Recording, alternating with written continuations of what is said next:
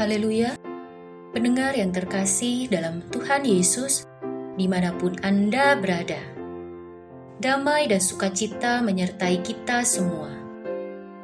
Renungan Sauh Bagi Jiwa yang disajikan Gereja Yesus Sejati berjudul Turut Merasakan.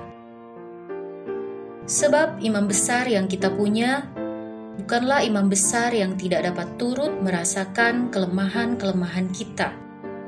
Sebaliknya, sama dengan kita, ia telah dicobai, hanya tidak berbuat dosa. Ibrani pasal empat ayat lima belas. Setelah meninggalkan keluarga ayahnya selama dua puluh tahun, akhirnya Yakub dapat berjumpa dengan kakaknya Esau. Sebenarnya Esau sudah lama melupakan peristiwa tragis dahulu. Ketika ia melihat Yakub, Esau berlari mendapatkan dia. Didekapnya dia, peluk lehernya, dan diciumnya dia. Lalu bertangis-tangislah mereka.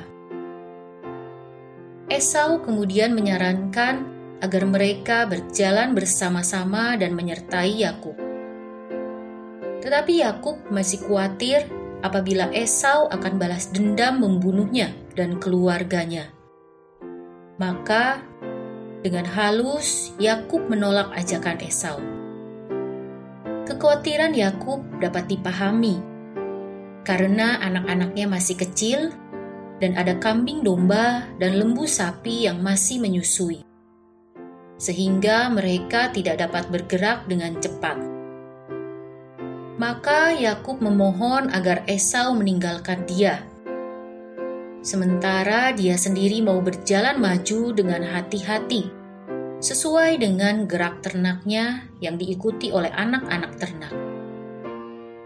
Perjalanan di padang gurun ini pernah Yakub lalui dua puluh tahun lalu, sewaktu menghindari kejaran kakaknya. Dia tahu, perjalanan ini sulit dan penuh bahaya.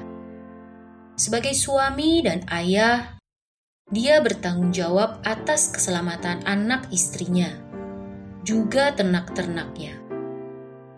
Maka Yakub pun berjalan dengan hati-hati dan waspada.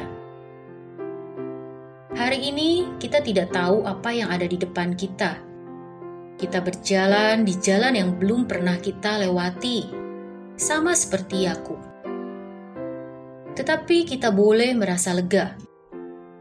Karena seperti halnya Yakub yang turut merasakan kelemahan keluarganya, Tuhan Yesus turut merasakan kelemahan kita. Perjalanan hidup yang akan kita tempuh sudah pernah dilalui Tuhan Yesus. Segala penderitaan dan kesusahan yang ada di dunia ini pernah pula Tuhan Yesus lalui. Dia turut merasakan bagaimana kita mengalami kelaparan, kelelahan, letih, susah, sedih, menangis, karena semuanya pernah dia alami. Dia pun telah mengalami pencobaan, sama seperti kita, hanya saja dia tidak berbuat dosa. Sebab dia sendiri tahu apa kita. Dia ingat bahwa kita ini debu. Mazmur pasal seratus tiga ayat empat belas. Karena itu, dia turut merasakan kelemahan kita. Dia memikirkan kita dan membuat rencana untuk kita. Kita sama sekali tidak perlu khawatir akan masa depan. Karena dia tidak akan menanggungkan kepada kita apa yang tidak dapat kita tanggung. Dia tidak akan memberi beban kepada kita melebihi kekuatan kita. Tuhan Yesus menyertai kita semua. Amin.